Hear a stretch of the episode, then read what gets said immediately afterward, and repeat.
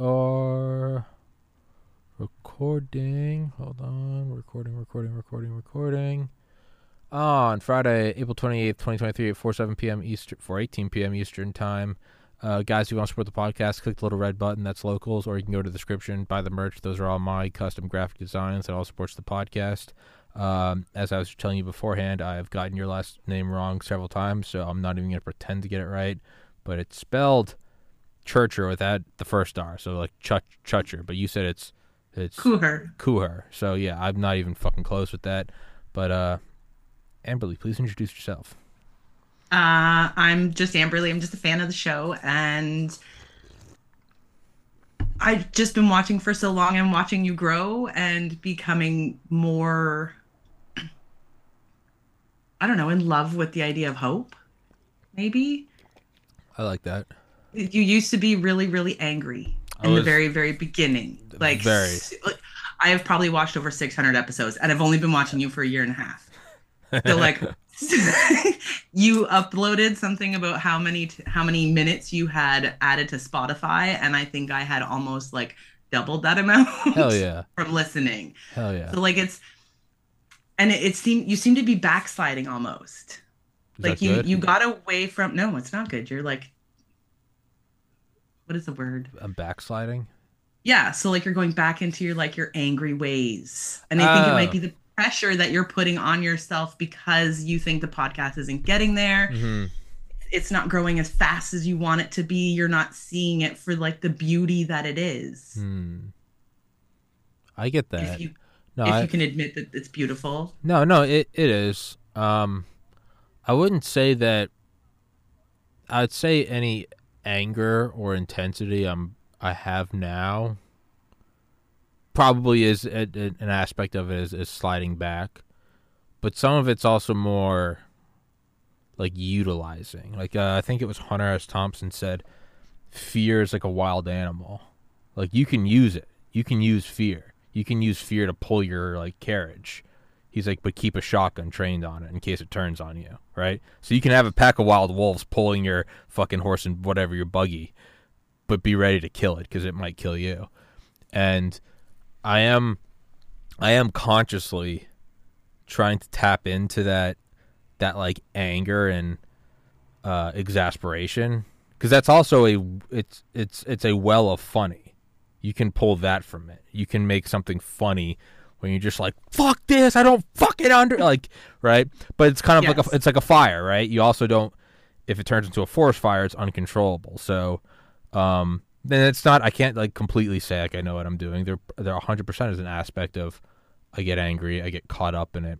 But I also do find myself kind of playing with it more, where I'm let it out just a little bit. Just kind of let it, let that, 'cause that's what it is it's what word am I looking for? It's genuine. So if I'm looking at something and I'm what the fuck? There is a genuine amount of just what? Why the fuck are we doing this? What the that's real. And if you let it get away from you, it'll eat you. But there is also a reality. When I do a live stream and I log in, and on the front page of Rumble is power slap competitions. And it's got 100. You blackpilled yourself hard. It's 100,000 views of people watching somebody smack someone else, and I'm why did I just do an hour and 45 minutes episode with Jeff Nyquist about the geopolitical implications of the 24? And you're what am I? Why am I not just taking my dick out and being you'll never guess what Kim Kardashian said? That's what can you sell out? I don't think I'm capable of. I think part of me wouldn't allow it. No, because you left Rumble. I know Rumble kicked you off and all. No, but, YouTube. YouTube. Oh yeah, YouTube. Sorry, YouTube kicked you off. Yeah. But in reality, it was your choice to get kicked off because you weren't willing to settle. That's true. You weren't willing to compromise yourself. That's a good point. If you compare Rumble to YouTube, I think you did with the Asia guy, you should have over 100,000 fans on YouTube if you were still allowed on it, but you would have yourself compromised. Yeah. And can you do that? No, because then it all comes back to this, is if I made peace with doing a job I didn't like for money, which is what most people do, and there's nothing wrong with that, then I would just go become a doctor. It all comes back to this, is I decided not to go to medical school because I didn't love it. So if at any point the podcast becomes something I don't love and instead it's just a compromise to make money, well, then I'm going to go become a doctor, make a lot more money, and help people. So I always have to tell myself, like, if I don't love every episode I'm doing, then just cut out the middleman and go to medical school. Because it's, to me, that's the same.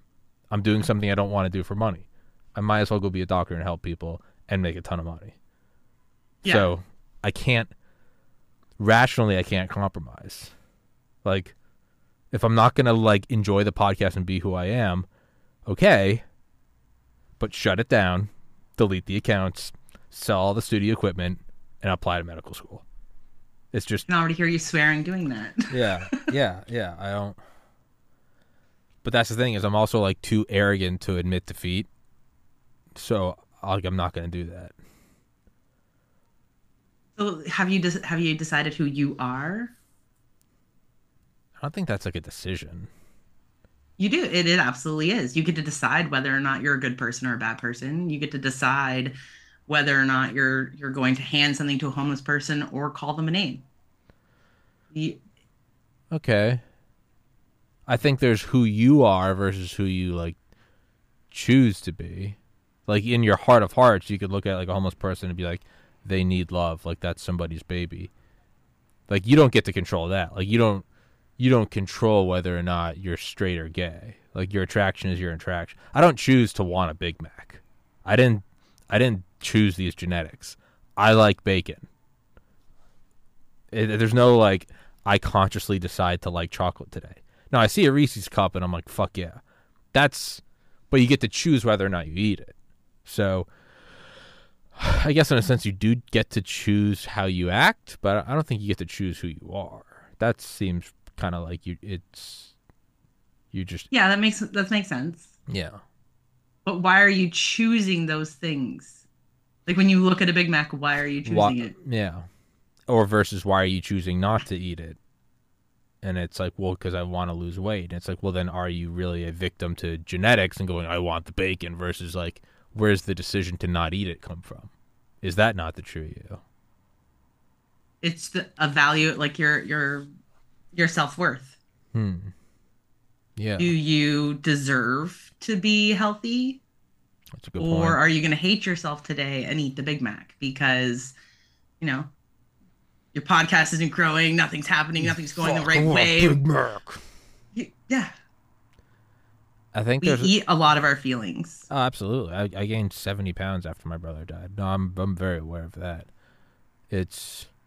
But the thing with like food is like there's kind of a microcosm in that, there's kind of a microcosm of the macrocosm of Buddhism is in the microcosm of eating.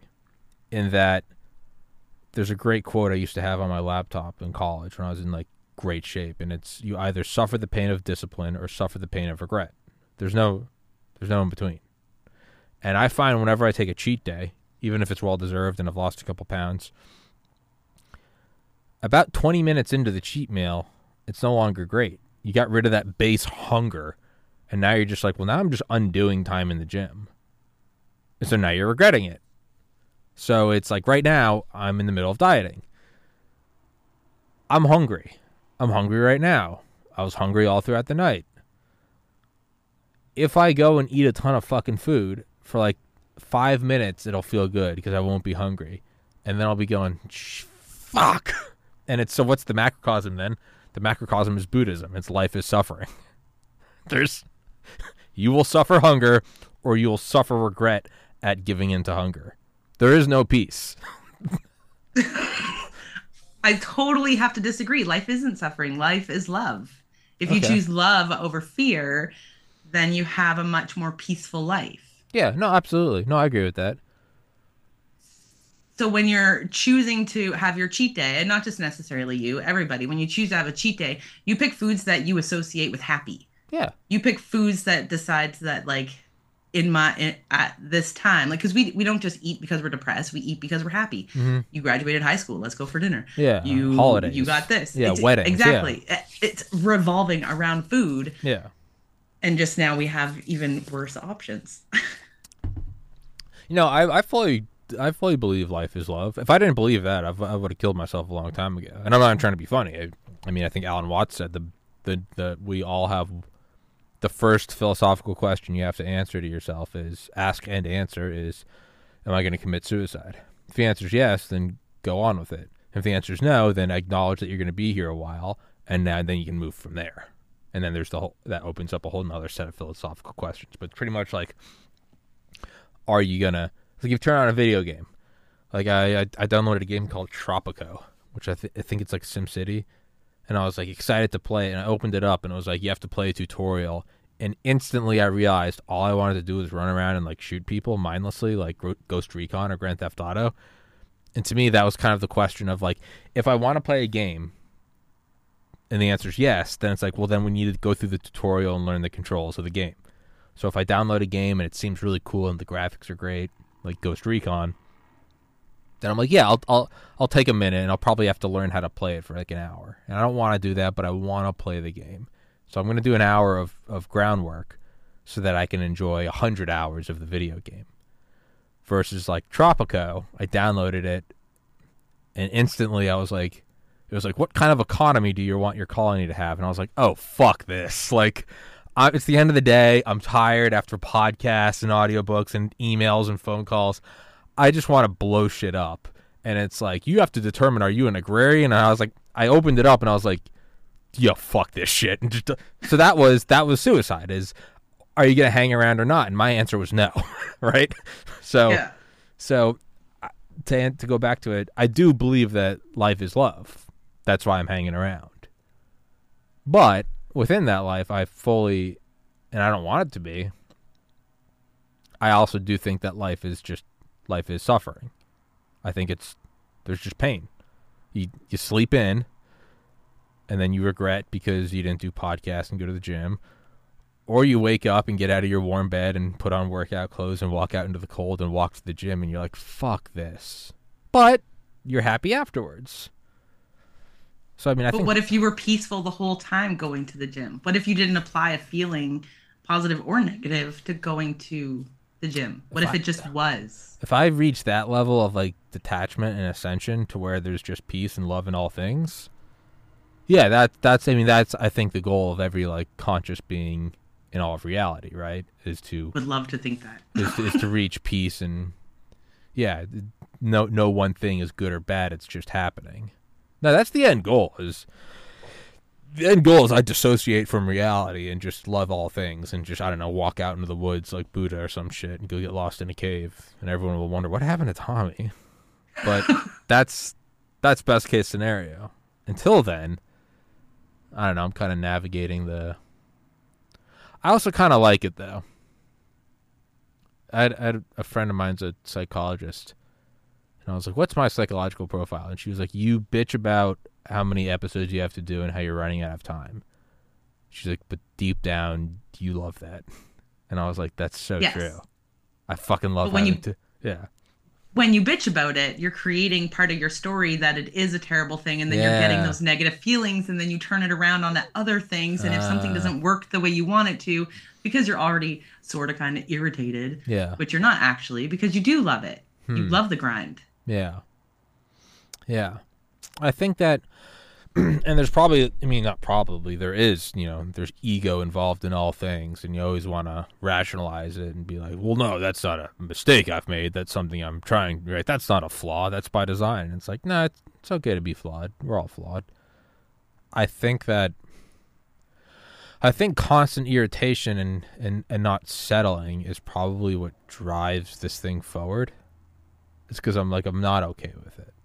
And that's how you, I mean, I vividly remember in evolutionary genetics sitting next to my friend, and the class average on this is like 2011. The class average on the test was like a 60, and I got a 97. And I was like, motherfucker, because I got the one question I got wrong. I was like, I know that answer.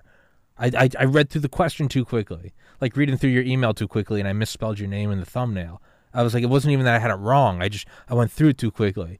I remember she looked at me and she's like, I can't believe you got a 97. I was like, I know. I was like, it's fucking horseshit. I should have 100. And she looked at me and she's like, what? And she's like, I failed this test. And I looked at it and I was like, yeah, whatever. I do, like, whatever. I don't care. Like, because I don't care. I'm like, I want it to be better. And I think by aiming for that 100, you fall short and you get a 97 and you're not happy with that. But in objective reality and relative reality, a 97 is a kick-ass score when the average is a 60. So, like... Yeah. But there's nothing wrong with saying, fuck, why didn't I get 100%? Yeah. But I think, like, the irritation and the anger, it probably comes from, like, a Pavlovian thing, because that's kind of served me well my whole life, is aiming for perfection and then falling slightly short. So, like... It's probably healthier to go, the podcast is doing great, and it's a wonderful thing. That's all. And like, how can I make it better? Yeah, no, sure. And how can I make it better, right? And from a place of love. But I don't know. I also think it's kind of good to just be in like war mode and be like, why isn't it working faster? You know, and there's a ton of drawbacks from that, right? There's a lot of stress and a lot of induced stress that maybe shouldn't even be there. I'm completely open to that. But for better or worse, it's the operating system I've chosen. Or just the one that you're used to. Or the one I'm used to, correct. Or the one I'm used to. I've thought about it. Like, what happens when it really does work, right? A year ago, I'd be going, what do you mean it's working? Because a year ago, I had like 5,000 subscribers. Now I'm at 16. If I could talk to me a year ago, I said, what is it going to do when it works? Me a year ago would say, it is working. You have 3 times as many as I do. And a year before that, I had like 100. I'd be like, you have 50 more times than I do. So not in that sense. I mean, when it objectively works, when it makes a ton of money and I can put it away and go, if I live below my means, I don't have to work anymore. And it gets millions of subscribers. I've thought, like, what do I actually do when I reach that point? Because I fully believe it will. And the reality is I know the war mode will slow down. I won't be able to lie to myself and be like, it's got to get better. At some point I'm going to look at it and be like, this is pretty fucking sick. And I've thought a lot about that. And I am looking forward to that, because I think what it's going to be is, I think I'll probably do like 3 episodes a week. And I'd like them to be like 2-3 hour episodes. And like not rush it. And not have to do it. Like right now I'll cover news stories that I don't necessarily want to cover, but I know it will bring in views. Like, what would it be like when it really is, I don't have to do anything for anyone? I think that will be probably a turning point where it comes from love. Like, I'll talk to someone because I want to talk to them, and I don't even care if anyone downloads that episode. Does that make any sense? Yeah, but I don't think in that you're being true to yourself. How so? Because people that are watching you. Like, the podcast is a podcast. Mm-hmm. We're not coming back to watch your guests. That's a good point. If somebody doesn't like you, they're not going to watch the podcast. I think, and like, some people do hate watch. I don't think that I was watching at the beginning. Like, I watched because of Dr. Robert Malone and Dr. Peter McCullough. Those are what drew me to you when I found you on Spotify. But what really solidified you, because I wasn't that keen on you because you were this angsty, you seemed like an angsty teenager. Never saw you because I didn't watch on Rumble. And then you interviewed Boz, and Boz was my most favorite character in The Blacklist. He has like 5 lines in the whole 5 years that he's on the show. But there was something about his presence on there. And when you brought him to life as a human being for me, and then you allowed yourself to come out to him, like not come out, But like you just let that love and that joy for everything come out in that episode. I was like, okay, so this kid's cool shit. I can do this. Wow. That's cool, man. Yeah. And there have been several times in your episodes that when you are truly there, you have no walls up and you are just responding to people, that we get to see real you. And those are my favorite episodes. They're few and far between, but it's, yeah, when the entire, like, it's time to crush it, and like, when all that kind of dissolves away, and it's just like, you know, you just want to experience love and creativity, and yeah, that's like the innermost, like, core of like what I really am. Yeah. And those are my favorite episodes where you get to let that out. And it's not even like the whole love that it revolves around. The one that you did with Roseanne Barson just recently, like, you had a great time on that show. And I'm sure most of the people that were hate watching it, if there were any, could actually see the joy and just the way that the both of you talked together. Like, it was seamless. That was such a fun episode. It was. And like, that's the, when you drop your walls and you just let yourself shine, those are the episodes that, like, you can, like, I stop folding my laundry. Yeah. And I start paying attention. Yeah. But those are also, like, you can't force those. That's kind of like the I guess beautiful thing about those is, like, I can't force those. If I tried to force it, you'd be able to tell, because it would just be like, did you actually remember Groundhog Day? Yes. With Bill Murray, right? And, you know, he's going through all the, he's trying to win over the girl, right? He's trying to get laid. And, you know, he goes through and he finds, you know, he just does it a million times. And he's like, you know, drink to world peace. And then it's like, oh, you throw the snowball at the kid or whatever. And it's, oh, you're so playful. And then there's that one time where he's like rushing it. And he's like, let's build a snowman. Let's start. And she's like, what are you doing? And he's like, ha ha ha ha ha. And she's like, get the fuck away from me. That's how it would be if I tried to force the loving episode. People, it'd be like an uncanny valley. They'd be like, what are you doing? Are you hitting on me? And I'd be like, love is just love. We all love each other. People would be like, dude, get the fuck away from me. People listening would be like, dude, Tommy's high as a kite or something. Tommy's on a bunch of Vicodin. And I'm like, we're all just loving and creative. And yeah, people probably think I'm going through like a manic episode. So that's the thing, is like, I think people can pick up on what's real and what's not. So like, I have to like be who I really am. Right. Instead of the Bill Murray, let's go build a snowman. She's like, get away from me. Yeah. I don't know. I don't know if that was a question and if I answered it or if I'm just yelling. I think it was a little bit of both, maybe. I already forgot. Something about love and being who I am, or... Yeah, I don't know. It is like a...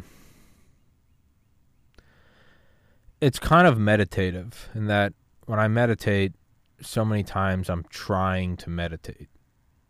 And it's like, you need to become more calm. You need to become more at peace. And you need to like feel the world around you. And it's like, that's not meditation. That's an observation of meditation. That's an imitation, right?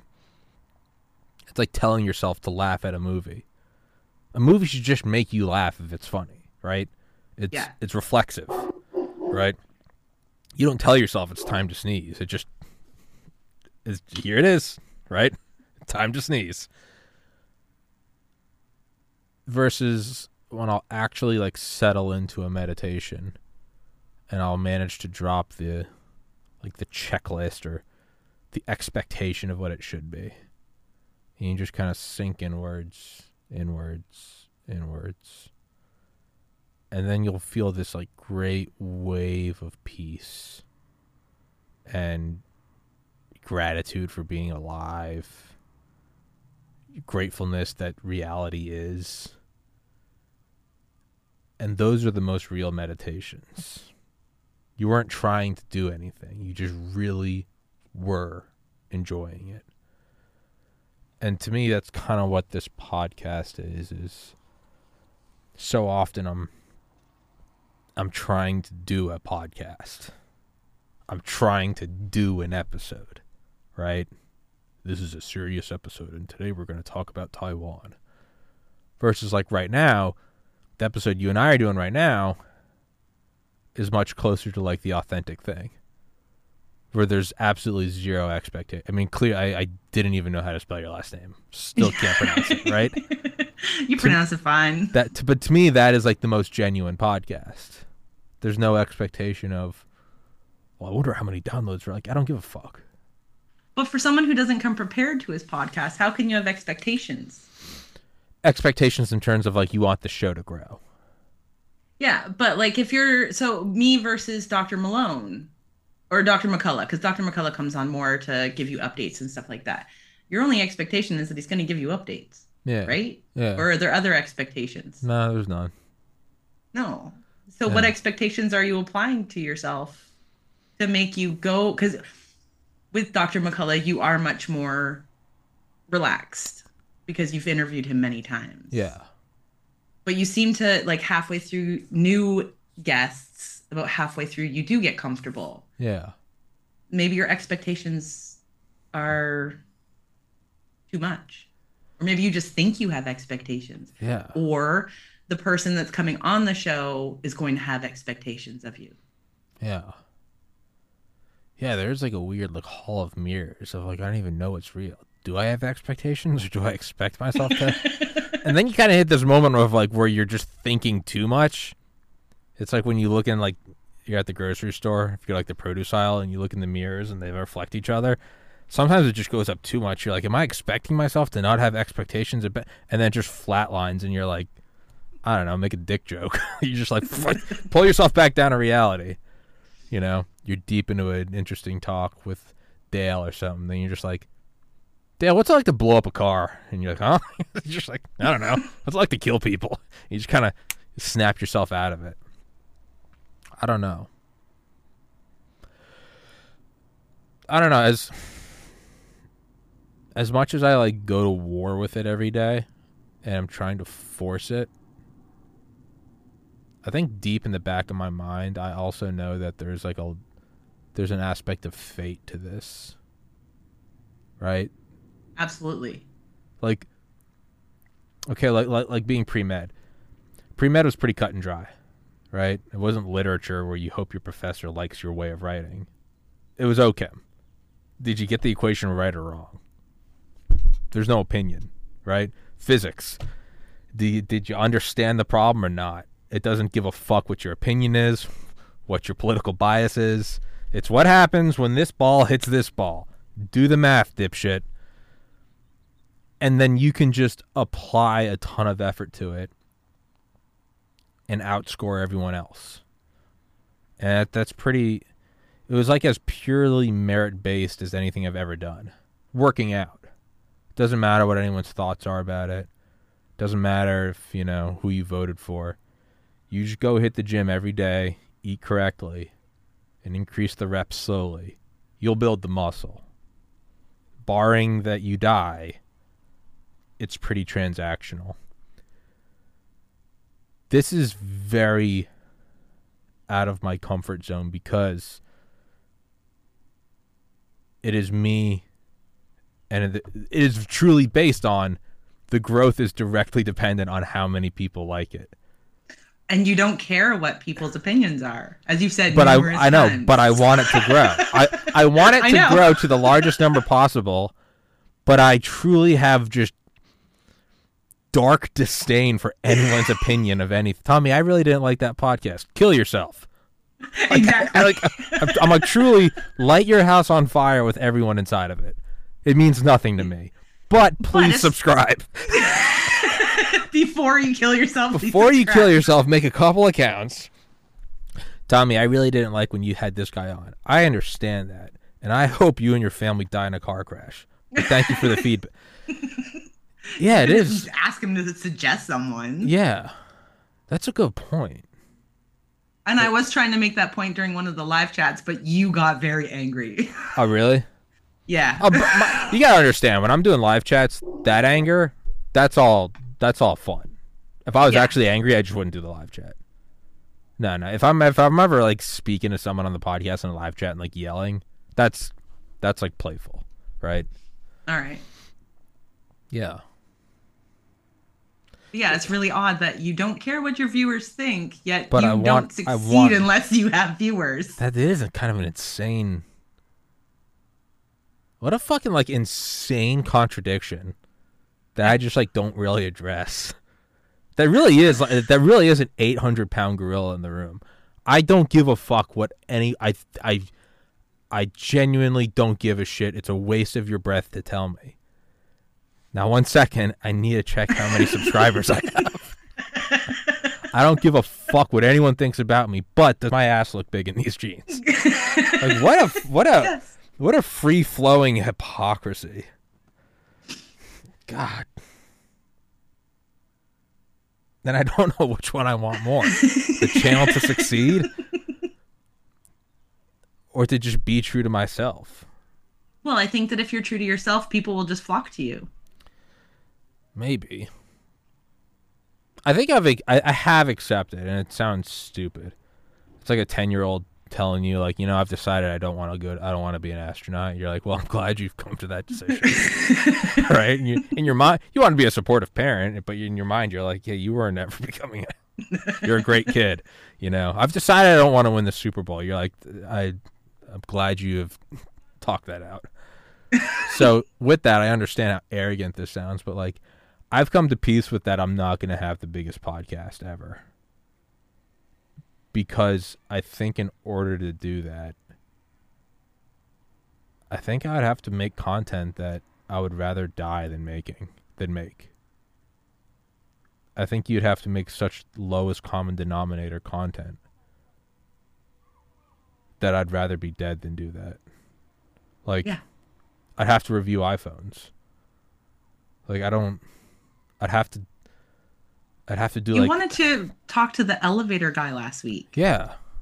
Yeah, but that's the kind of stuff that like a lot of us are interested in. Not everybody. Yeah. But if you did like a 15-minute segment of the dude standing at the elevator shaft. Yeah. There's an entire show called How It Works. Yeah.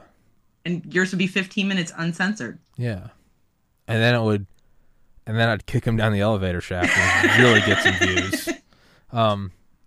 No, but like I've come to peace with that. Like, if you want the greatest number of viewers, I don't know them, I'll never meet them, but like a PewDiePie or a Mr. Beast, I think their true desire is just to get the most money, which is fine. I'm a capitalist. Go for it. I don't think they have any like deep love for the content they make. You know. No, they're not being true to themselves. When it's like, today I bought 100,000 Hershey's bars. And you're like, all right, dude. I mean, you've been doing the same video for like 10 years. I get it. You're making money. But there's like a deadness behind their eyes.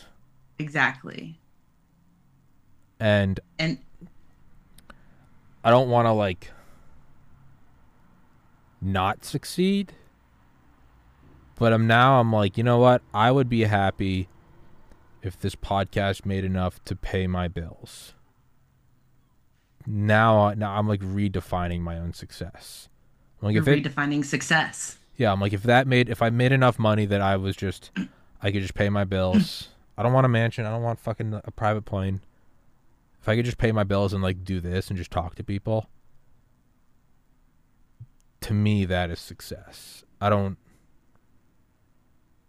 Because you're never going to get 100 million subscribers by talking to bioweapons experts about Ebola modifications. They don't care. They want to see Kim Kardashian's tits.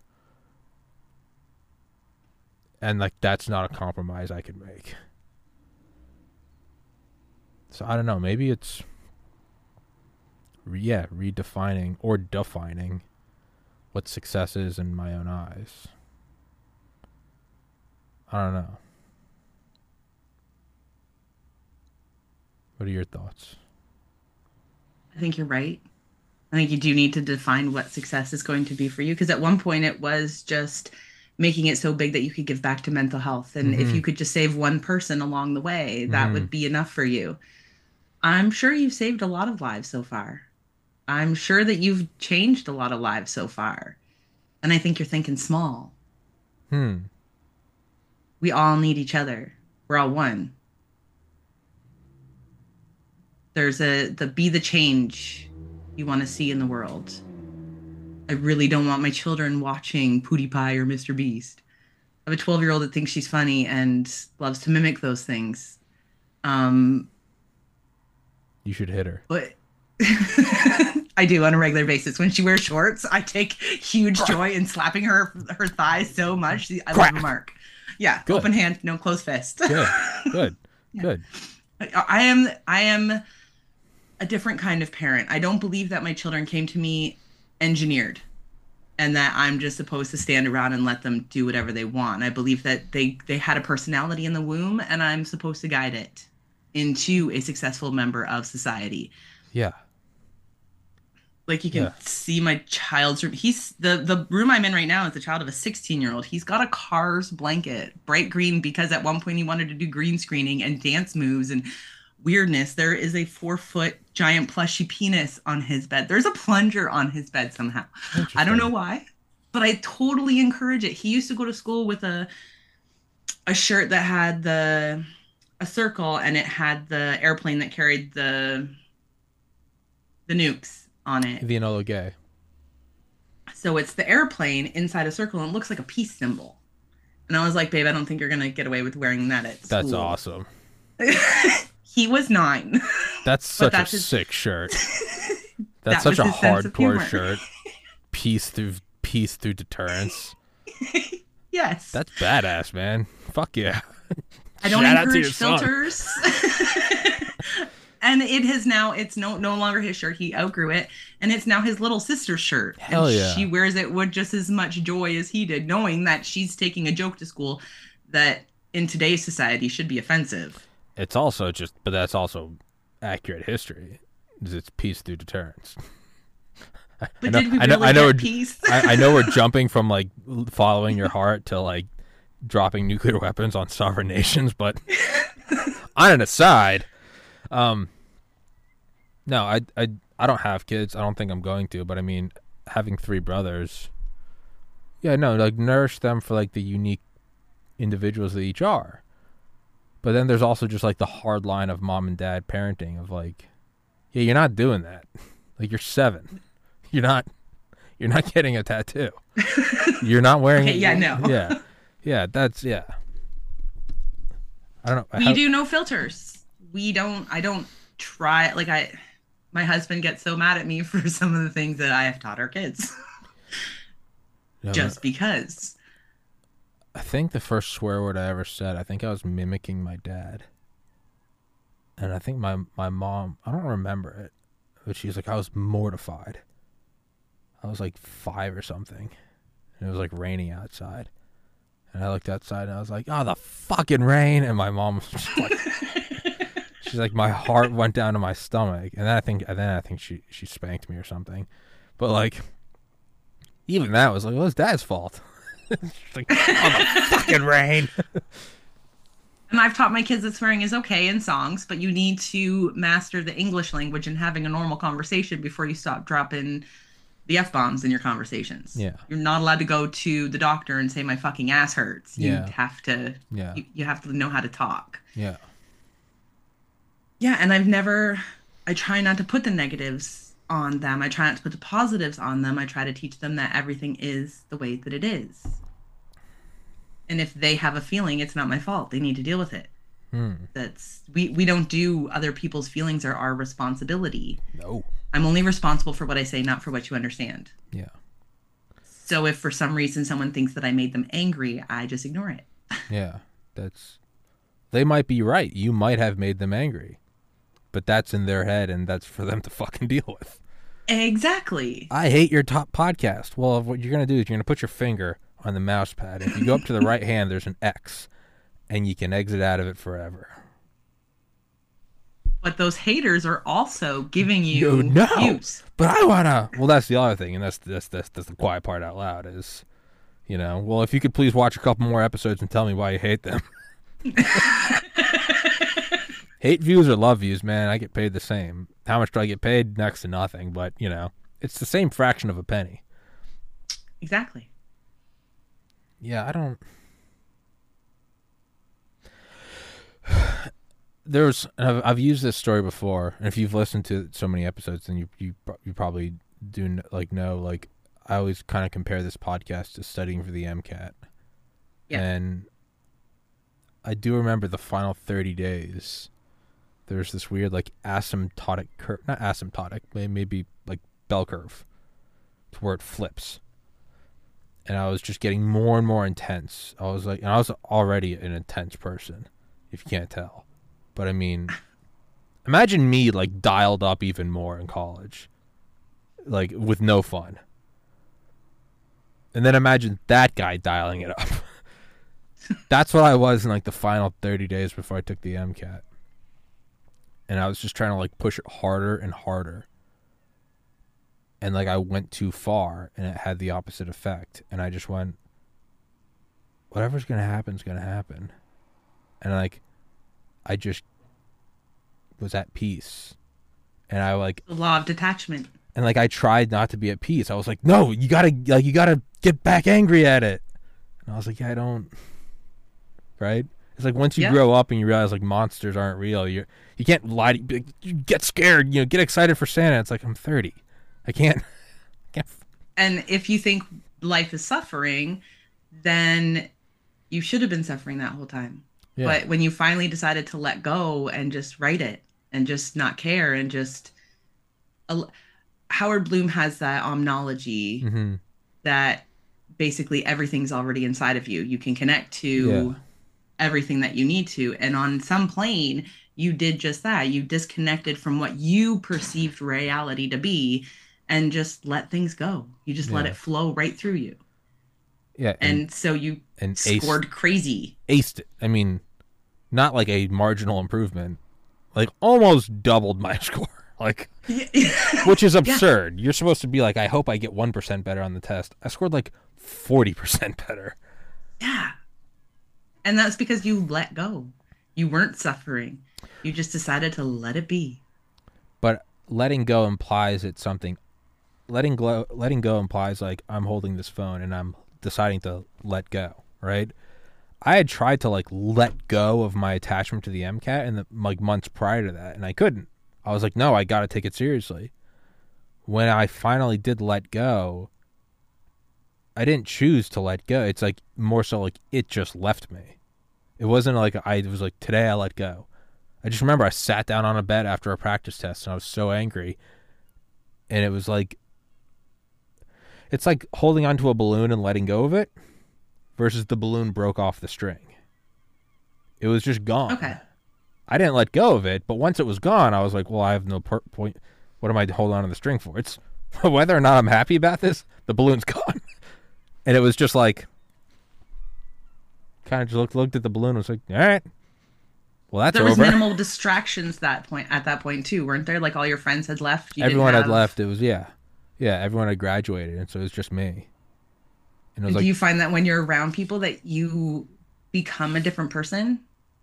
You're not necessarily letting go. You're always kind of holding in so that you're more accepted or people perceive you to be a certain way and they have expectations that you're always going to be that way. No, I've been pretty consistent about the not giving a fuck thing.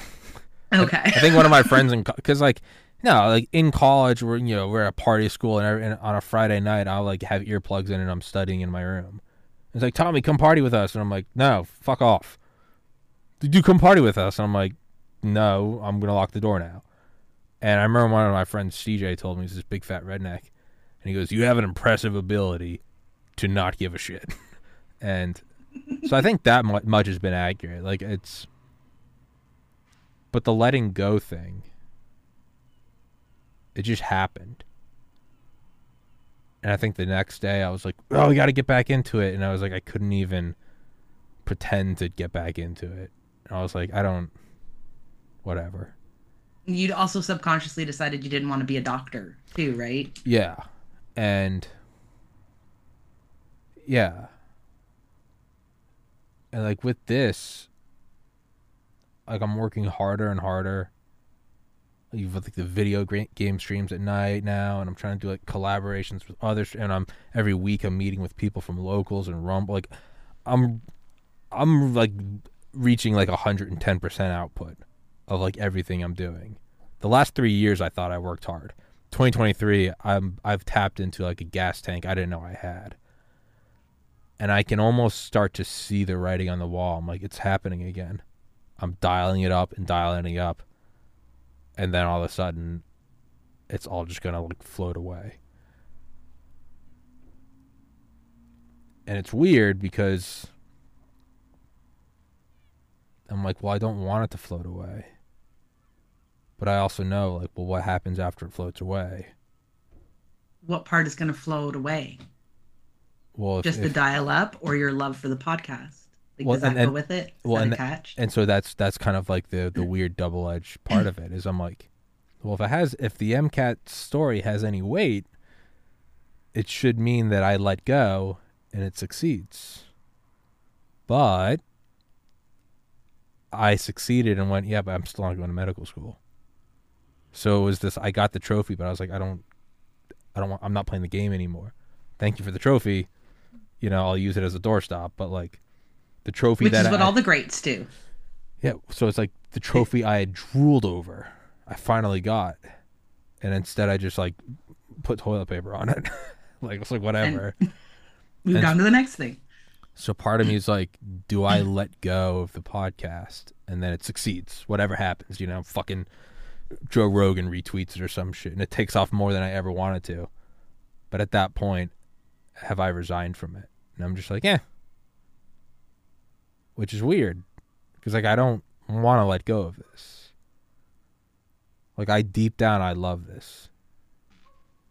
I think deep down, I always hated trying to be a doctor. Because I was like, this is never going to get easier. I hate this. Like, there's rules. Yeah. And you have to follow someone else. Yeah. You can't swear and you got to wear pants and all these weird things. No, you can swear. You can not swear. Necessarily have to wear pants. Yeah. But there are other rules of like, you know, you can't show up drunk. Like, I could do that here. I could show up drunk if I want, you know. Halfway through this podcast, I could just snort Xanax and be like, well, I got a couple minutes before I'm like. So I think the difference is at the very core, I do love this.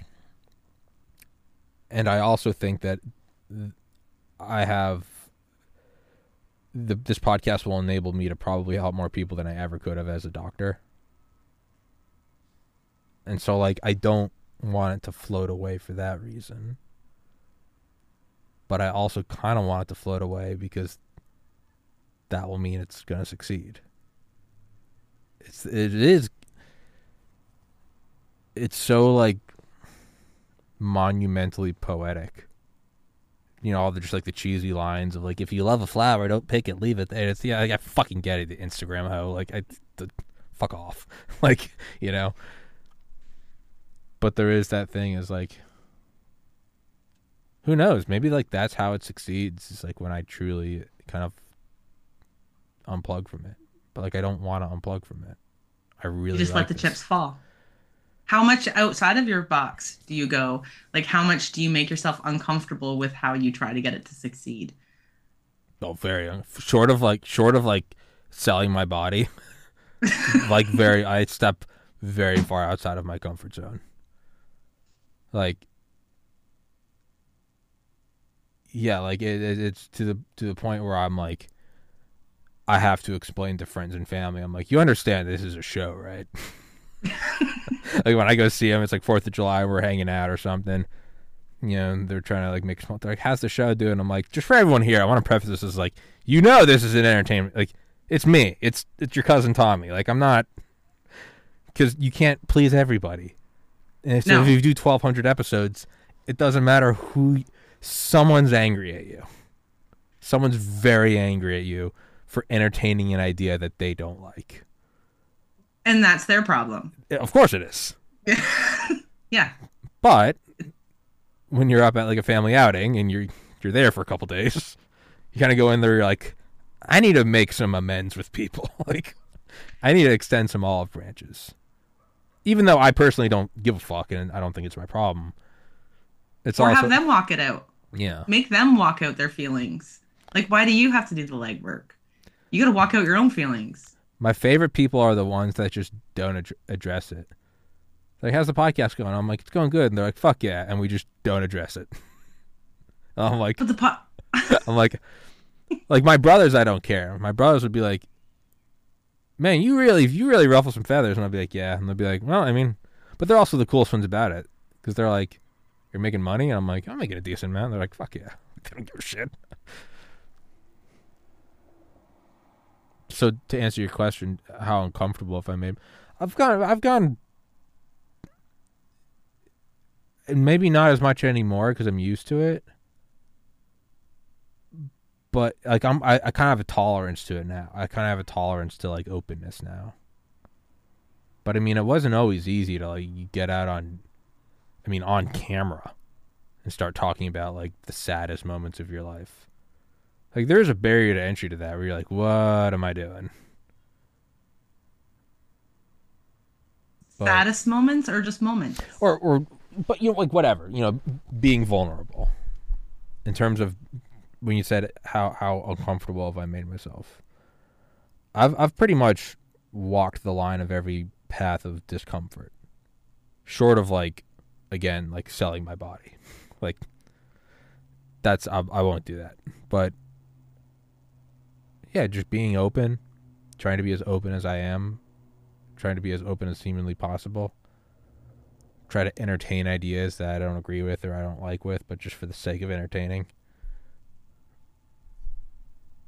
Yeah, I mean, I've pretty much used like every possible weapon in my arsenal to make this thing work. What about traveling? What about like going along with Dr. McCullough to one of his press conferences? Yeah. But I'm a homebody. I really like my apartment. That's your comfort zone. Yeah. I also don't think there'd be a whole lot of value to that. It'd be like, I can get people more open one-on-one like this. If I was walking around some conference with Dr. McCullough, it'd just be like these brief sentences here and there versus like when I get someone here for an hour, you can kind of lull them into like, it's almost like hypnotism and next thing you know, you're like again talking about the Enola Gay on your kid's shirt, like. So I truly don't think that they would actually be any better if I went along anywhere. Just personal thoughts. I just following you along, like even if you were to upload like little blurbs of yourself out with your family or your friends doing stupid little things, or if you were at the conference, like a big conference, you'd have that open up, like even if you were just to put like little like 6-second clips together of everything and all like key speakers and everything. You get to meet incredibly new people. Dr. McCullough gets to like brag about his cool little dude that does his podcast. There was the Canadian truckers when we had them, anybody, all of us were searching for even just the smallest little 3-second video of cars honking. Yeah. And the COVID story is still really big. Everything Dr. McCullough does is still really big. I'm not saying it has to be just Dr. McCullough. Sure, no, I got you. Love to follow Howard Bloom around for a day. That'd be fucking wild. I bet that's a head trip. Yeah, that man's incredible. That guy's brain is like, has like its own heartbeat. Right? And he forgets that he was the publicist for so many incredible... yeah, no, we're talking fucking hour, and he'll casually drop you. Be like, I remember when I was making, like, Michael Jackson's album. And I'll be like, what? Like, like, what fuck was that? He'd be like, no, that was Aerosmith. Anyway, and I'm like, no, wait, what? Yeah. But right now, you're going to hold down the podcast because I really got to use the restroom. So, okay. It's 5:11. What time did you have to do your Locals call? Well, I'm waiting for the guy to text me back, so I'll let you know. Okay. But you've watched enough of these to, you're going to hold it down. Yep. So, your cat.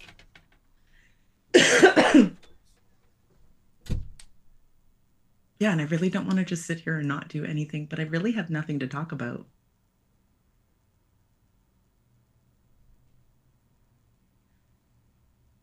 I really wish we lived in a world that was just love, that wasn't the suffering.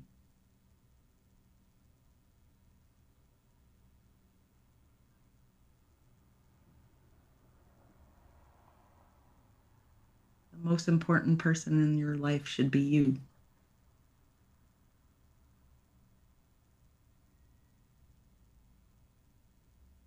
It's really interesting to like throw the ideas back and forth.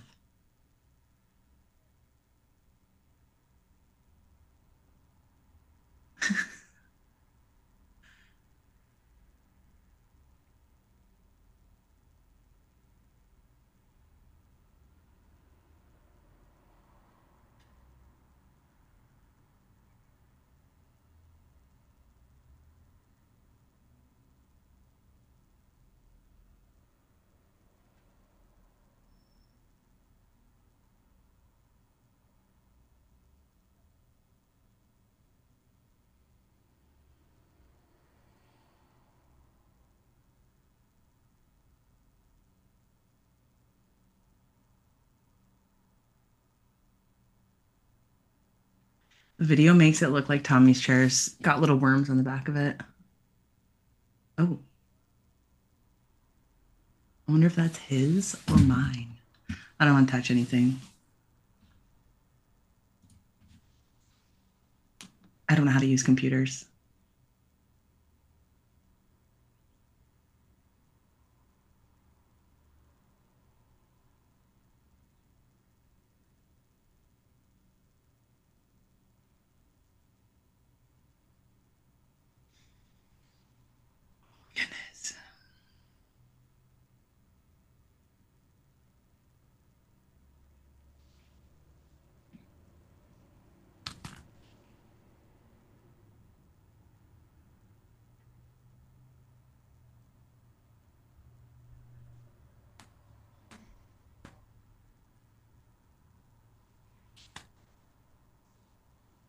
I feel like this is the longest bathroom break he's ever taken. No, it's not.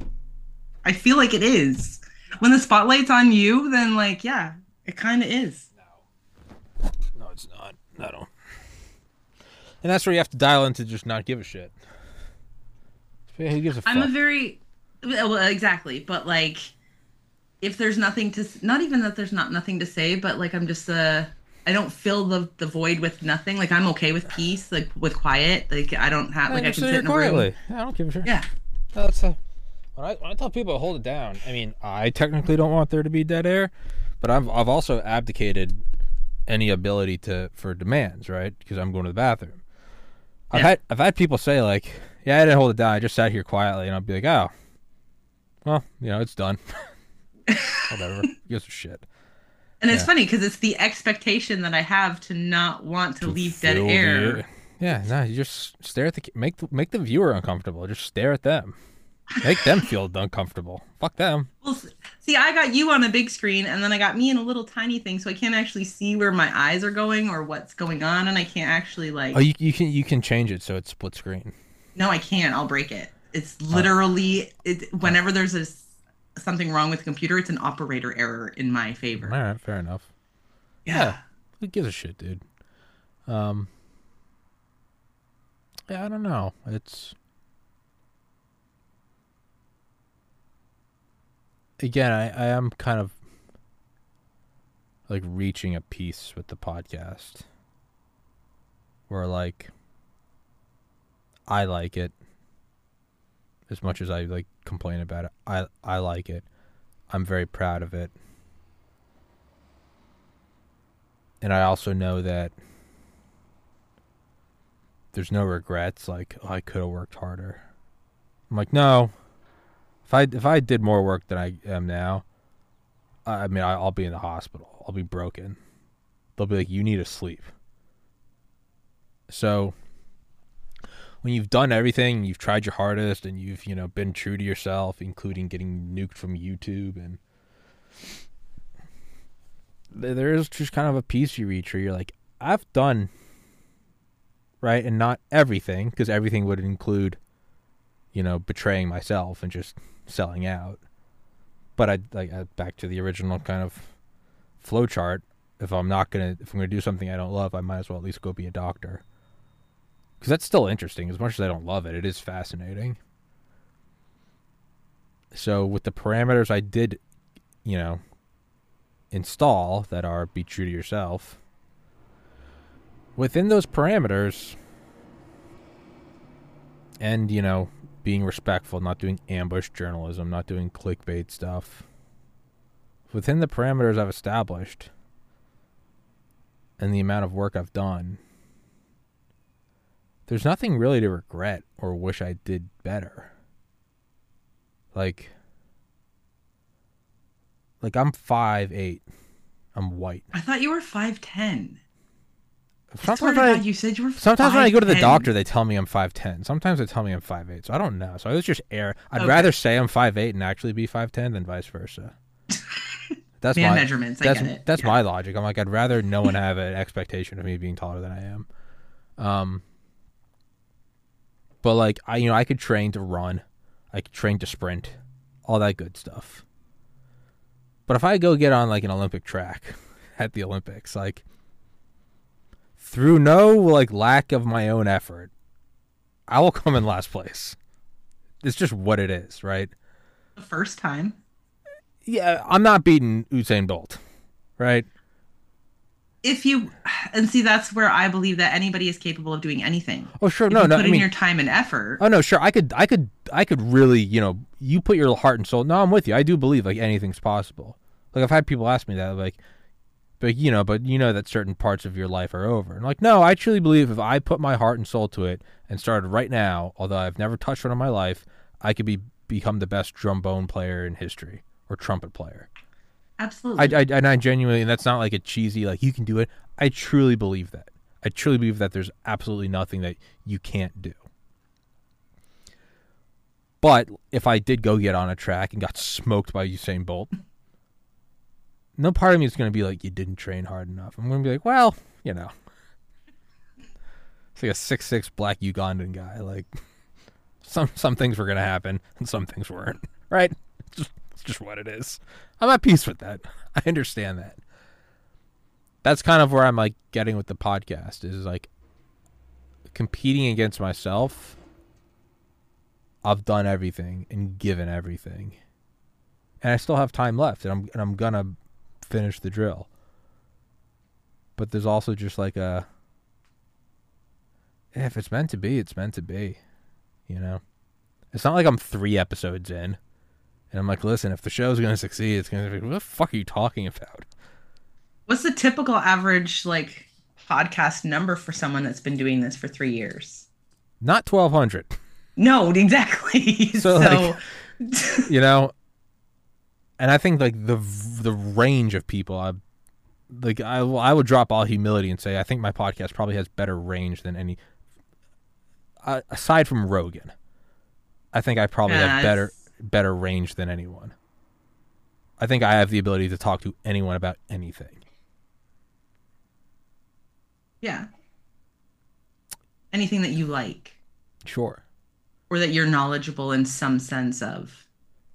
Or the idea of talking to someone about something that I don't even care about, but it's a game. Can I make it interesting? There is, you do have to reach a healthy point of going it's in God's hands. Whatever happens, happens. Right? And you don't want to lean on that too much because that will allow you to start, I don't need to work as hard. It's in, you got to be careful about making an inalienable excuse of, it's out of my hands now. Well, that's bullshit. But if it's in God's hands, it's in your hands. Sure. You're just an extension of God. Yeah. So shut up and keep working. Yeah. God gave you absolutely everything you need in order to succeed. Everything is inside of you. Yeah. So if it's in God's hands, it has to be in your hands, which means that you're still holding the ball. Yeah.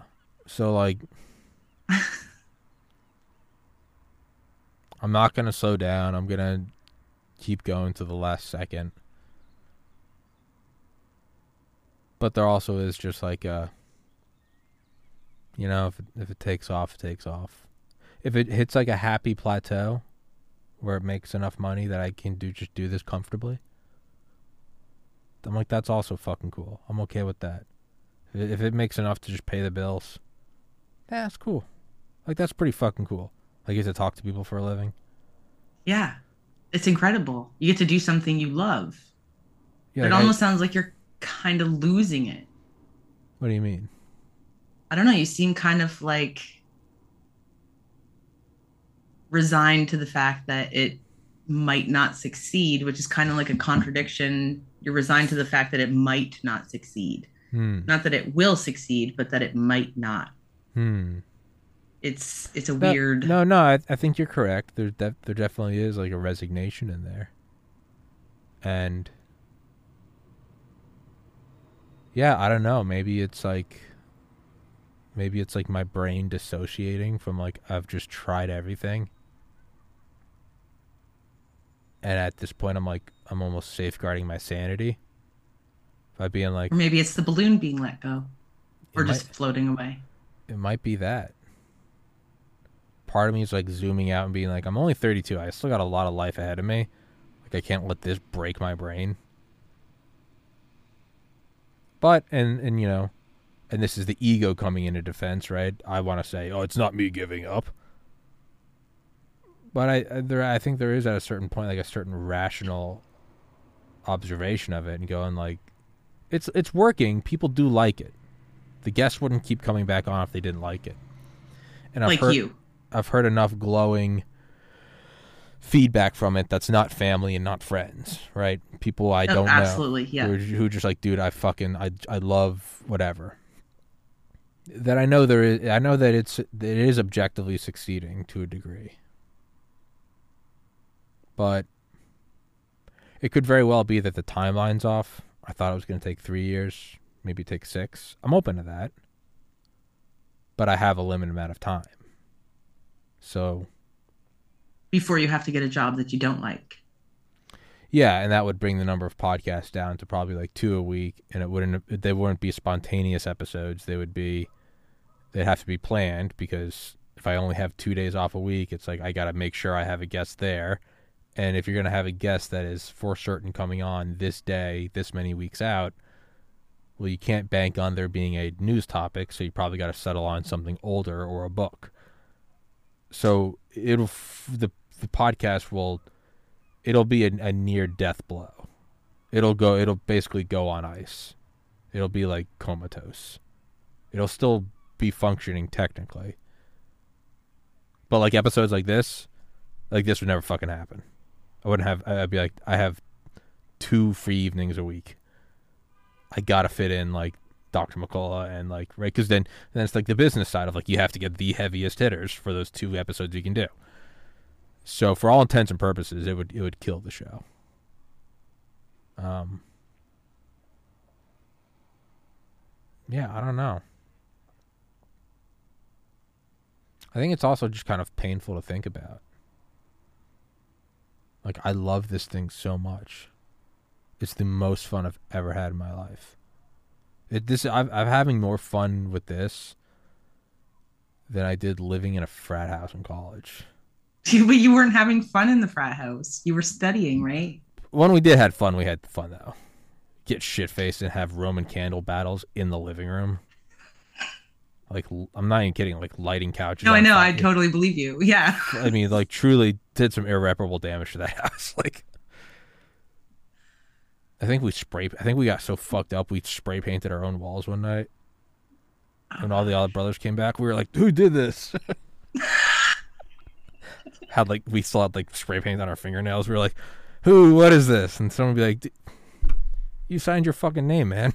What? Somebody set me up. It's Christmas break. Nobody's in town. Fuck off. Yeah. But. It's the most fun I've ever had. It's the most free I've ever been to express myself and to play with ideas and mental exercises. It's been the most rich dive into history, into topics I like, and then being able to like find these people that I'd read about for years. And then be like, I've fucking read this author's book so many times, and then get to have him on here. And it's like, dude, I get to talk to this fucking guy. I've read this book so many times, and now I'm shooting the shit with them. And then they tell me afterwards, they're like, that was the best interview I've done about that book. Like, I mean, it's just these, like, you know, invaluable experiences. And you bring your joy into it. That's probably why they have the best time, because you're actually choosing authors that you like. And I think that's maybe where the resignation comes in, because it's easier to convince myself I'm resignating to whatever happens. Is because it's like so hard to come to grips with that, like it might not succeed, because it has truly been like the most vibrant experience of my life. Like I didn't know life could be this fun. And I don't even say that from like someone who's like experienced depression. We've all experienced depression. I actually didn't know that like you can go get like fucked up with your friends on a holiday or something. Like that's a blast, but everyone also understands that that's not real, right? It's fun, but it's not real. That's not normal life. Getting shit-faced in Times Square on New Year's Eve, it's like, that's not reality. That's a fun deviation from reality. I never thought day-to-day life could actually be this fun and this enjoyable. Like, it's opened up to, like, a whole new, like, a doorway into a whole new aspect of the universe. I'm like, oh, you really can do what you love and not work a day in your life. Like, I always thought that was just, like, a shitty saying. And then you're like, oh, wow, no, there is magic. Like, in this world, there is magic. And then to think that, like, the magic might have to, like, go out. I think that's almost impossible for me to wrap my head around. But you're the magic. You're the one thing that's consistent with all of the podcast. But if it doesn't succeed financially, that's just what it is. That's the cut and dry. If it doesn't succeed financially, by the time I run out of private investment, I have to go get a job and effectively blah, blah, blah, blah, blah. Yeah. That's, I think, very hard to stomach. Is like, oh, it might not work. What if you were to reverse the magic from being the podcast to being yourself? What if you carried that magic around with you? A lot of it is like the freedom to be able to do this show and like do whatever I want, whenever I want. Like it sounds great. It's like a great motivational poster, but like you're working at a gas station, like it's going to kill it. It's going to kill them. Like I'm with you. I try to keep it all the time, but I mean after day 4 at the gas station, I'm like, have you read about the nuclear bunkers? And someone's like, can you just fucking ring me up? It's gonna snuff there out. Can't be that many angry people in the world. No, you've got charismatic charm for everyone except for there are some people that live to hate people who are like, how you doing, man? They're just like, oh, fuck you, you're enjoying this existence. Like, how dare you? How dare you bring sunlight into my hell? The only time people have hated me is because I'm happy all the time. Yeah. Like, honest, this morning I spent the day with a demented old man. He's suffering from Alzheimer's. He is not to be living at home by himself, but he is. Mm-hmm. And his family doesn't understand that he's not him anymore. So he's lying, he's being erratic, he's being aggressive, but it's not him anymore. No. And it's an extremely sad situation when I'm trying to deal with the family and with him. But then I leave and I'm just like, what else? That was then, now it's now. Yeah, and I go on into whatever little thing. Like I make friends everywhere as I go. I know people's life stories and I don't even know their names. Yeah. But I sit on my front porch reading my books, and people will stop their cars and have 2-hour conversations with me just because you seem really happy. Mm. Why wouldn't I be? Mm. I can disassociate from everything else and just be a now. I know what the future expects of me. Like I know what I need to do for tomorrow. But other than that, I'm just sitting in my contentedness. This is all I got. Yeah. Everything that's happened has happened. Yeah. I don't know what tomorrow's going to bring. I could go outside and get hit by a bus. Yeah. And then what was all that worrying for? Yeah. There's no reason for it. None. So just going to sit in my contentedness now. And you can take it around with you. Yeah. Like, how excited were you the first time you got to interview Dr. Malone? That was wild. Right? Yeah. And that joy isn't necessarily because of Dr. Malone, but because you got something you wanted. Yeah. Something that you were excited for. when you interviewed Charlie Duke. Like, you fanboyed hard. Oh, I still do. I still freak out. I still lose my mind when he contacts me. But that's not the podcast. That's you. Yeah. That's not Charlie Duke. That's you. That is you letting your little boy out to play. Yeah. No, you're not wrong.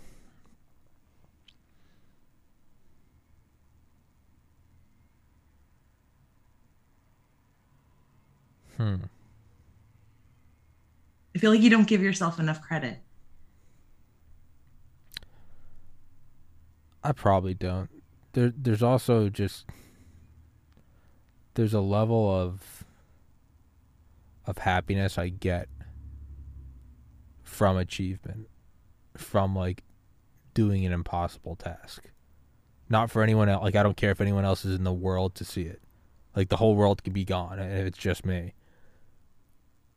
If, like, everyone on the planet was dead but me, but I still built an awesome card castle that I've been trying to build for several years, I'd be like, fuck yeah! Like I don't care about how many people liked it. It's just like, I did it. And, like, to date, like, the proudest thing I've done is getting to medical school. I didn't give a shit who gave a fuck about it. Like, my mom and dad, and, like, were happy. And my friends were like, oh, cool, I know you wanted that. Good on you.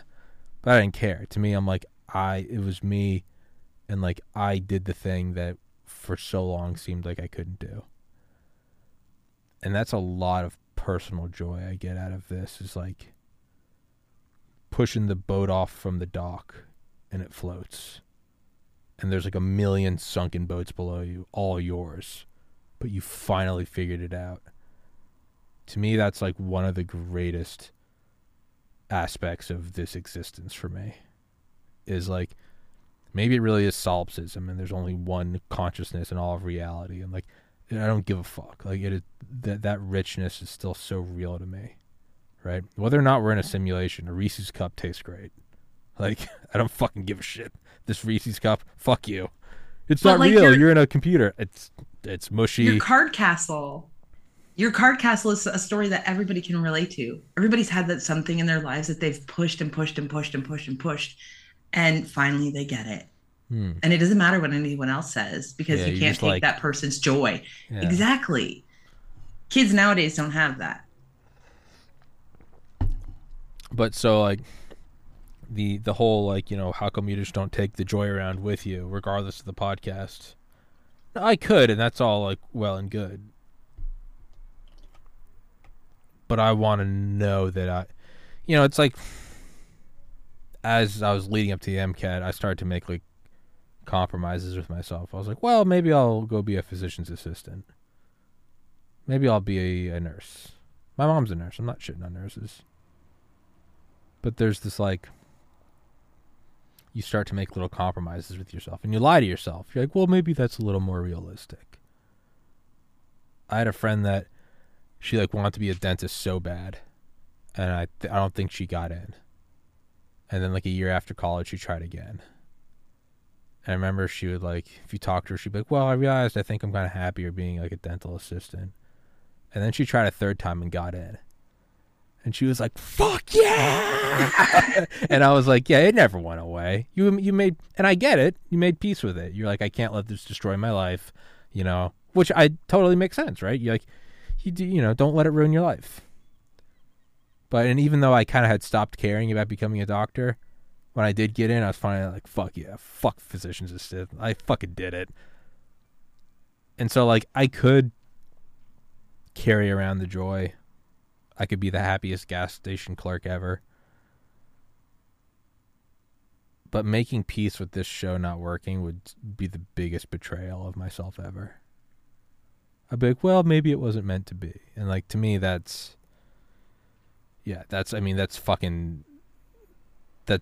putting the euthanasia vein in your arm and being like, yeah, well, you know, maybe. It's like, all right, dude, that's death.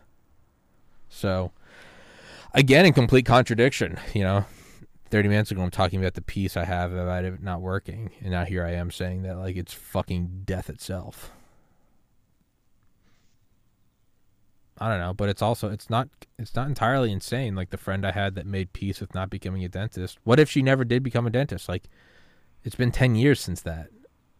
It probably wouldn't be worth it to be hating yourself because you never became a dentist. Like, it's, she's married and has a kid now. Like, it's probably good to have gone forward and focused on life. Now, she ended up getting into becoming a dentist, and she, you know, she got to have her cake and eat it too. But it's not entirely irrational to kind of make peace with what reality is, because you don't want to spoil the rest of it because you never got into dental school. So I don't know. Like, there's nothing I want more than for this to succeed. There's truly nothing I want more. And then it goes back to, what is that success? Yeah. I mean, is it saving that one life, or is it making enough to pay the bills? I'm making enough to pay the bills. That's what I want. It's because I have to, if I want to save a life, I'm going to save my own. Like, I want to, you know, I want to enjoy what I do in this existence. Like, a distant second is world peace. Like, I'm like, y'all can go nuke each other. Like, let me get this show going. I'll be the only podcast in the post-apocalyptic nuclear bunkers. I'll be on the ham radios. I don't give a fuck. Yeah, go nuke each other. But I don't know. Like, I'm running out of ways to even imagine how it could succeed, let alone like it rationally succeeding. You can still think of ways to like, well, if this happened and then this happened, like, I'm kind of like running out of ideas of like how it could even succeed. Like, at this point, like, I almost feel like it's just like, if maybe Elon Musk retweets it, like, it's kind of floating away from the realm of rationality. Where I'm like, how much do you reach out to everybody that already has like a huge following to like retweet? I've reached an embarrassing amount. For every guest you see on the show, there's 99 emails that didn't get responded to. No, I mean, like, when you tweet something, or like, because I don't use Twitter, it's like the one place I haven't followed you. Do you ever ask people to retweet? Oh, yeah, sure. Yeah, no, that doesn't work. Yeah, no, that's screaming into the wind. Okay. Yeah.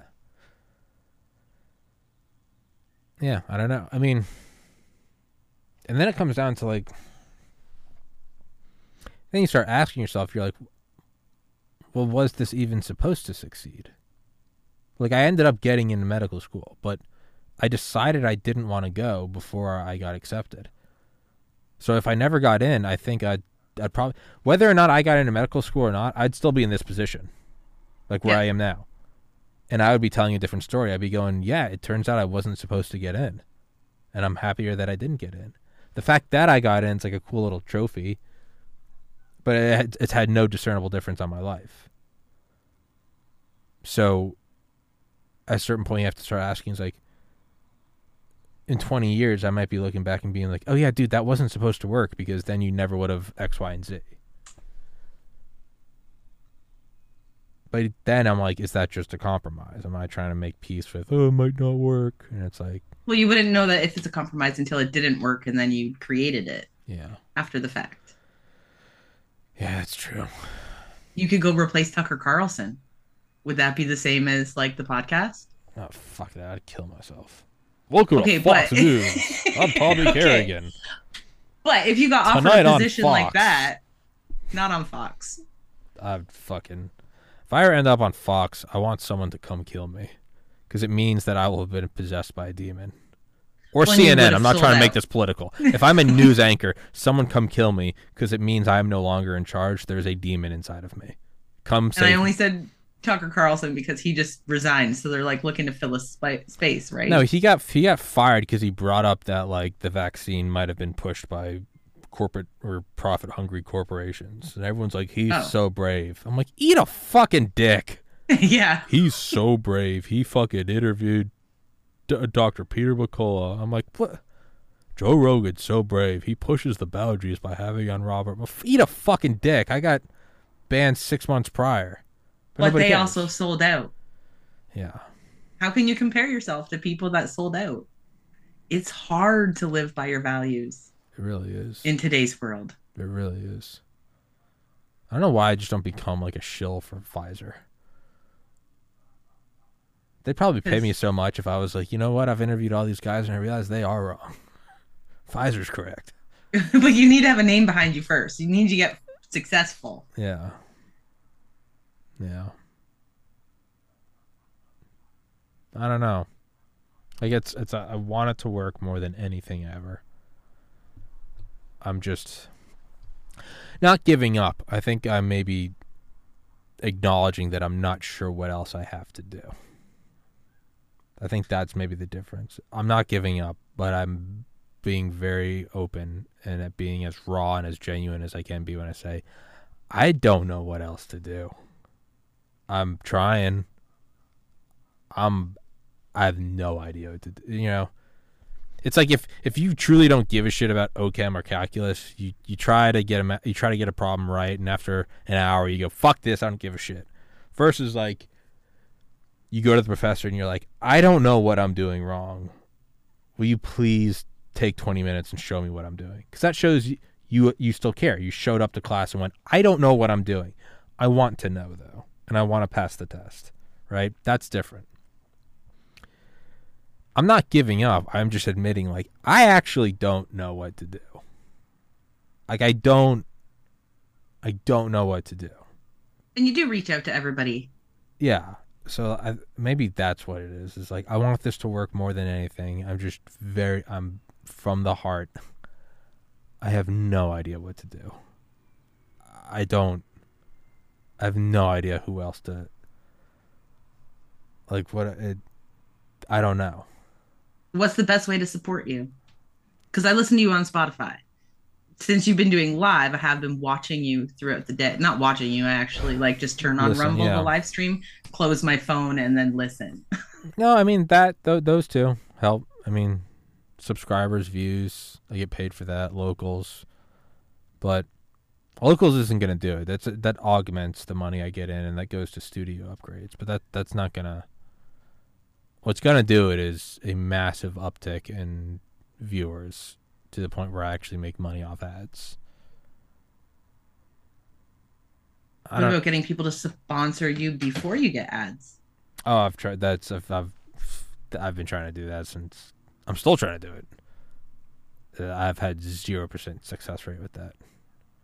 I've had a higher % success rate with getting people on my show who've walked on the moon than getting fucking companies to throw me money. I'm not even kidding.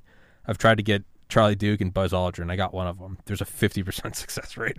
I'm at 0% with fucking anyone. Hey, I use your microphone. Will you do my podcast? But please don't email us anymore. Noted. What about everybody else that's successful? How did they get there? I don't know. Probably blackmail. I mean, truly, I don't know. Go to Epstein's Island, get compromised. I don't know.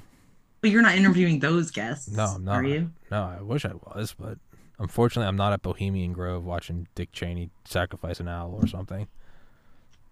In time, maybe I will, but... Do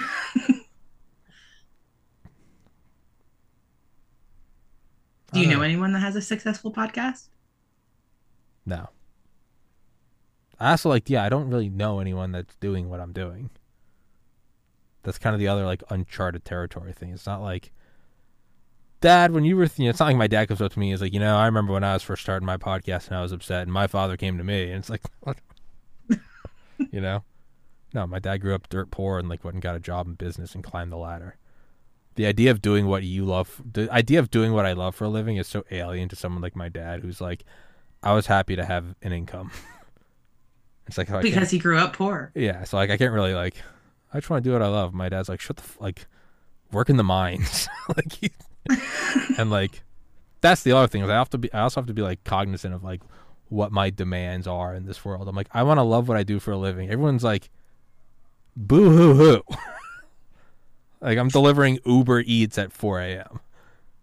So I'm also very aware of don't be surprised when no one feels sympathy for you. Everyone wants that. I just want to win the lottery. Is that too much to ask everyone? As a matter of fact, it is. As a matter of fact, it is. I just want to find the perfect person to fall in love with and live until I'm 100 and truly love this life. Oh, why didn't you say so?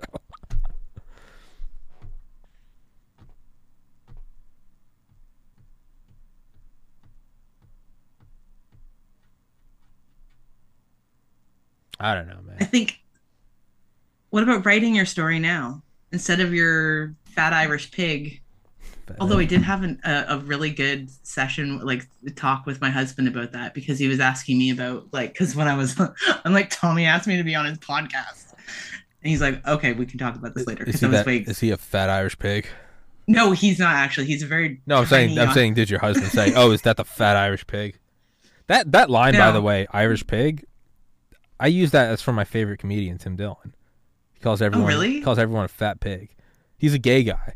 So he has. I know who Tim Dillon is. Yeah. So like women have no power over him. So he's always like, whenever like a beautiful girl will like, you know, he'll talk about like try to like seduce him and get on the show, but he's gay.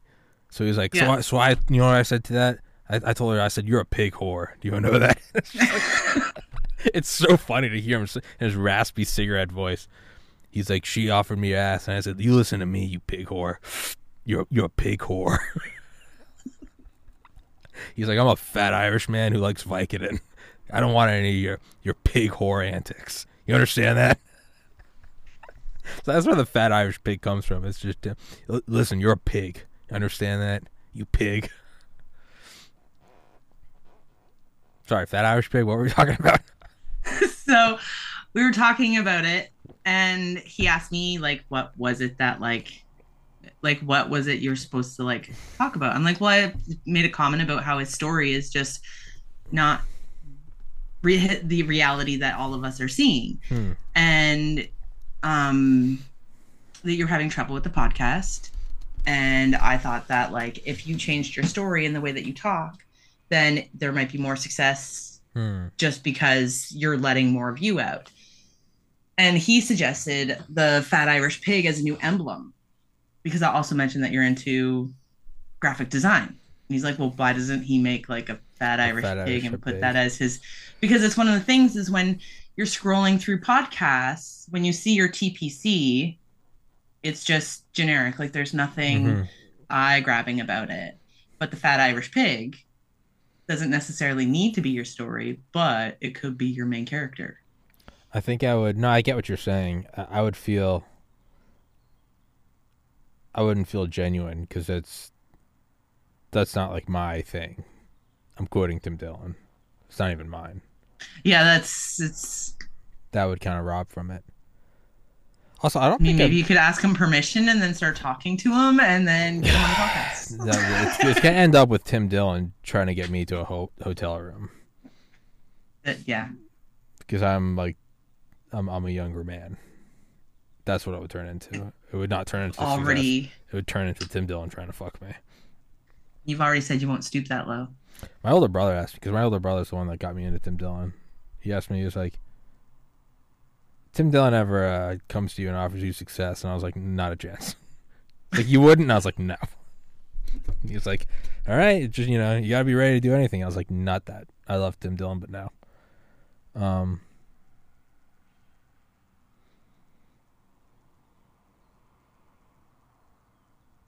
I don't know, man. Also, kind of, this is a part of like the normal arc for the day.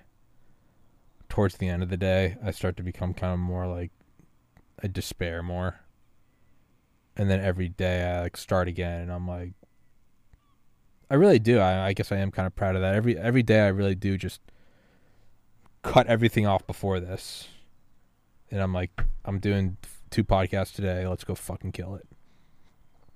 So. This also isn't necessarily too far out of, like, the realm of, like, my daily pattern. Of, like, I always kind of despair as the day goes on. I'm like, why the fuck isn't it working? Which is, I mean, even, yeah, being pre-med. Yeah, it always started out like, let's go get it. And by the end of the day, I'm like, it's never going to work. What am I doing?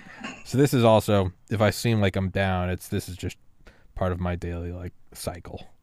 You're draining. Yeah. Yeah.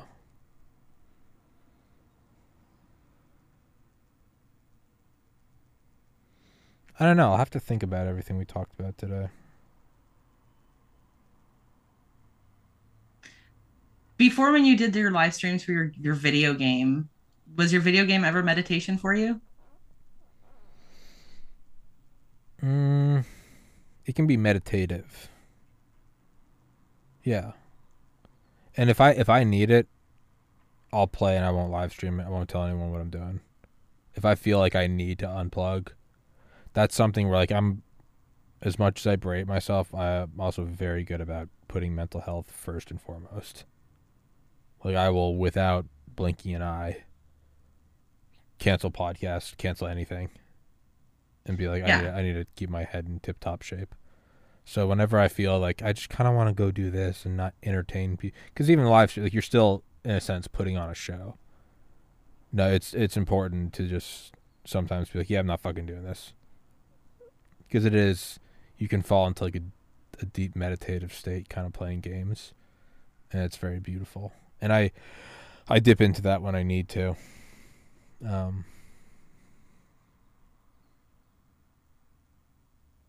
I don't know.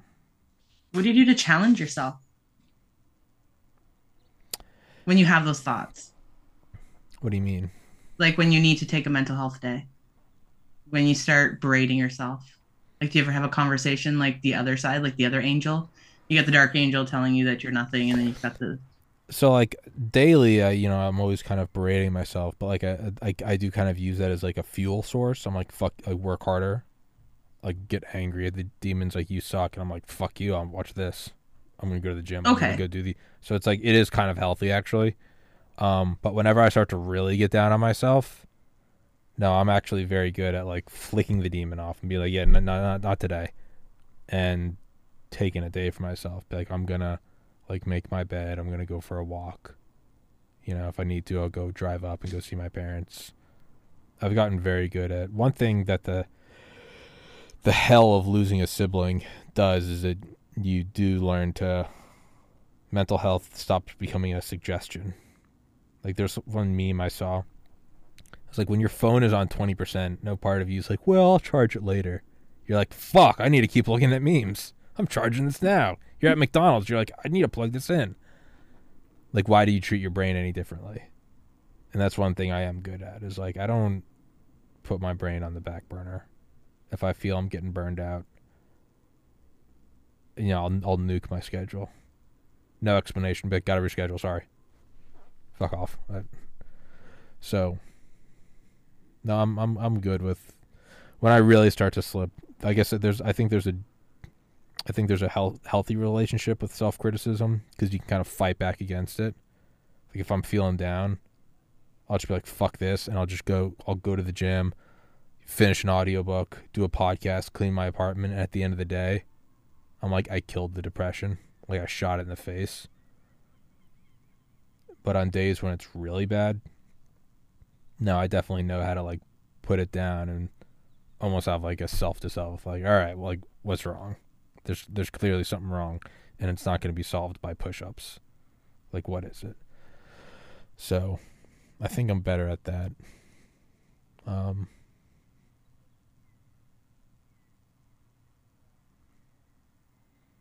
don't know. We do need to wrap this one up in a minute because I was supposed to call somebody, like, an hour ago. The fact that they haven't called me makes me think maybe I was supposed to call them.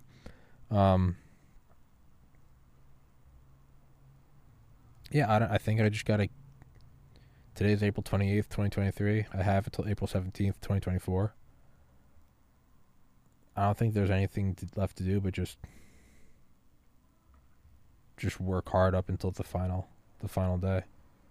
Don't slow down. Don't, well, it's all over now. No, I mean, sprint to the end. But whatever happens, happens.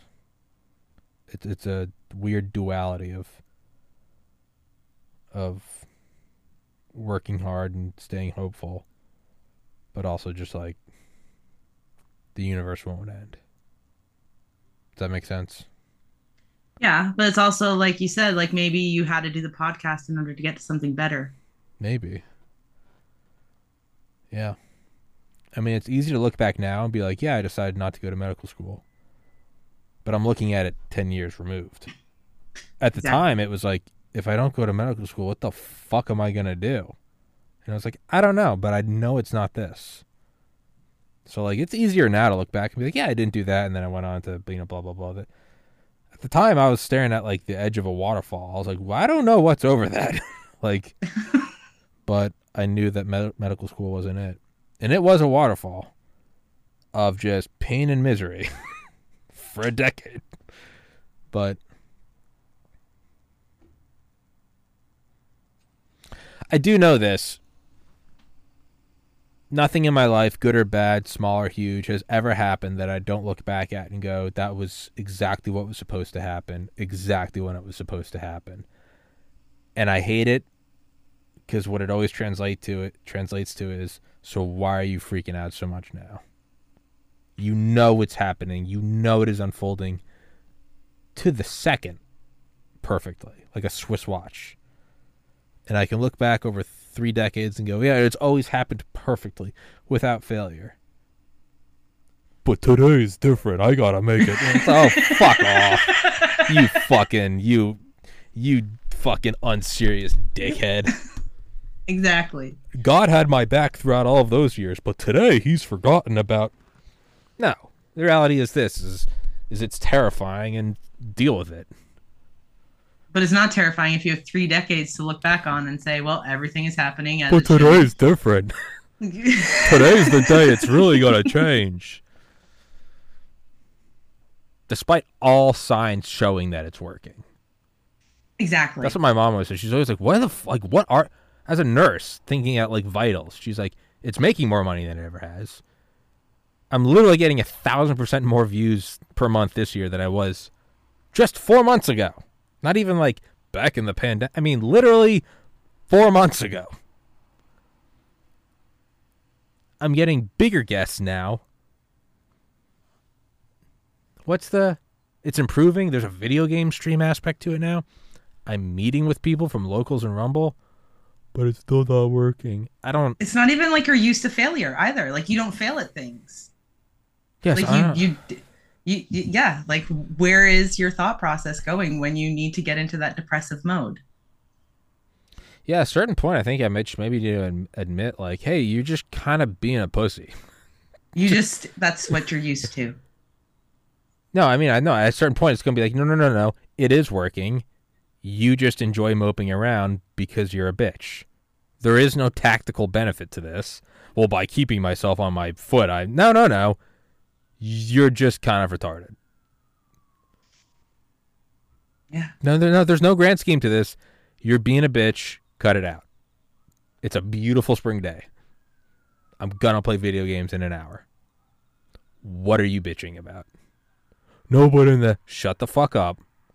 No. And that's kind of like the more rational part of my brain. It's like, no, You're being an angsty teenager. You're being an emo fucking loser. Yeah. So just shut up. Right? Yeah, absolutely. Yeah. It's like being like an emo teenager. My dad would never say, he'd let you be a teenager. But if at any point I was actually like, life sucks, he'd fucking backhand me and be like, you don't know what fucking like poverty is. So you're allowed to be a teenager. I'll allow that. But if you step over a line, you're a fucking idiot and you're going to get put in your place. I think maybe that's what it is I'm allowed to like mope around and be like, it's not working.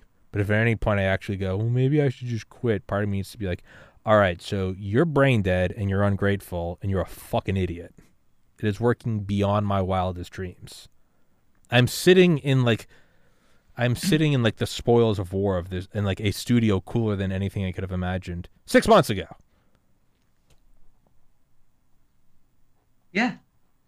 Yeah. I don't know. Maybe I needed you to. Maybe you appeared just in time. Again, back to the clockwork, the Swiss watch. I think you appeared on just the correct day you were supposed to appear, and very politely told me to, you know, stop being a loser, stop being an angsty teenager. Exactly. Well, I will abuse our relationship and bring you on for future therapy. I would love it. Thank you so much. And thank you. Yeah. I don't know why I'm going to try to explain. You've clearly watched the podcast. You know everything about it. So That's just like start explaining the show to you. I'm like, you've watched the episodes. I don't know what the fuck I'm doing. So yeah. I guess that makes it easier. We'll just wrap it up. Well, thank you for coming on. Do stay in touch. I would genuinely like to have you on again. That was fun. That was enjoyable. I hope I haven't like burned my bridges with whoever I was supposed to call an hour and 2 minutes ago. So that... But you said that they were supposed to text you back. Well, now I'm not certain. I'm assuming that you know what you're doing. I'm sorry. No. Yeah, now I'm like, well, was I supposed to? Well, why am I? It's like when I made the thumbnail with your name and I misspelled it. I'm like, fuck, I misspelled it. And part of me is like, why did she tell me the wrong name? And I'm like, she never, it's in the email. And I went back and looked at it and I was like, no, you just misspelled it. There's no one else. This is nobody's fault but your own. You misspelled it and then misspelled it again. So with that, I'm going to call this person because they might be waiting on me. All right. So do I just click the X and it goes away? Yeah. Like I log out? Yeah, yeah, no, all in the Zoom meeting. Well, Amberly, thank you so much for coming on. Guys, thank you so much for watching. And, yeah, you already know how to watch it, so I don't need to send you the link. Have your email. I would love to do it again sometime. Thank you so much for your time. Amberly. Thank you. Thank you. Thank you for watching. Guys, take care. Recording stopped. Much love. Peace.